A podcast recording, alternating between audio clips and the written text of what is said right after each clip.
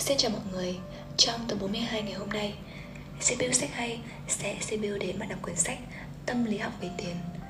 Tâm lý học về tiền được viết bởi Mohan Housel Ông là đối tác của quỹ The Collaborative Chuyên gia tài chính, cựu chủ bút của chuyên mục tài chính cho tờ The Modern Force và The Wall Street Journal.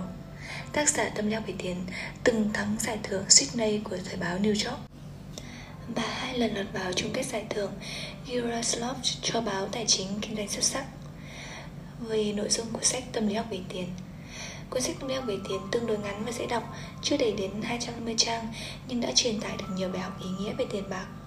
Sách sẽ chia sẻ gần 20 câu chuyện giúp chúng ta thay đổi góc nhìn của mình về cách mà chính bản thân và những người khác đang sử dụng tiền trong đời sống hàng ngày.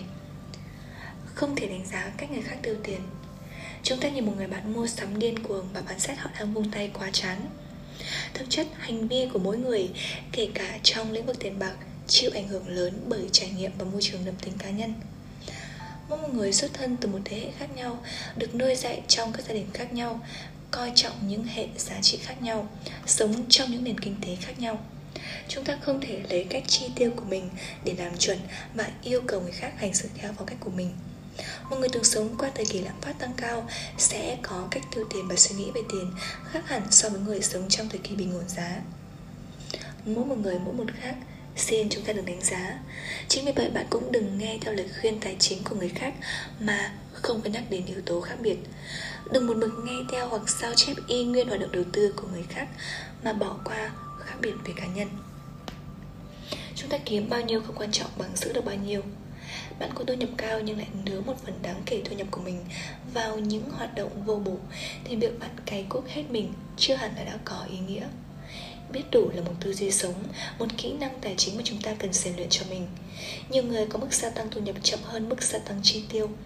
Họ kiếm nhiều tiền hơn nhưng còn chi tiêu nhiều hơn nữa. Mục đích cuối cùng của kiếm tiền là để bản thân đạt đến tự do. Biết đủ để bản thân không phải lệ thuộc vào đồng tiền, Đó mới là tự do cuối cùng.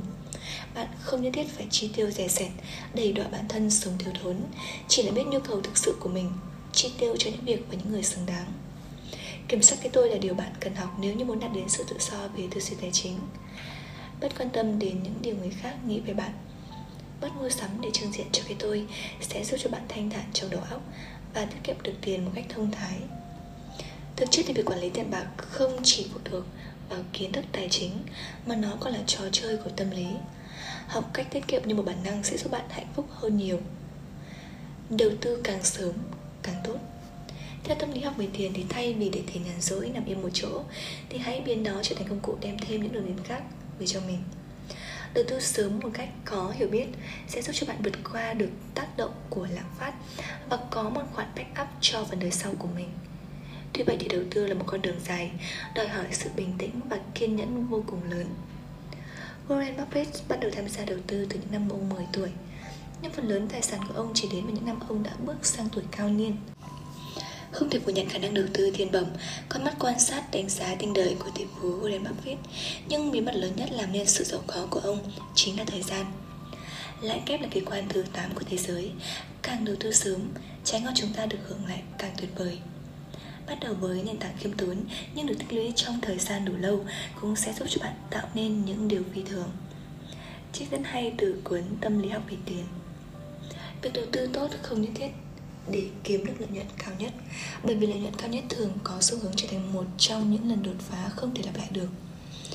Mục tiêu nên là kiếm được lợi nhuận tốt mà bạn có thể nắm giữ và có thể lặp lại trong khoảng thời gian dài nhất.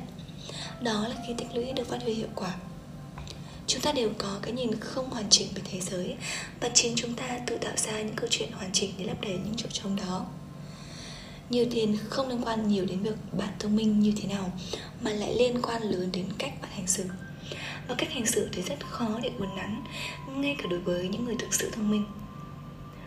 Nói về tiền bạc thì người ta thường nghĩ đến những công thức tài chính khô khan, những bảng tính cần phải cân đối đến mức đau đầu.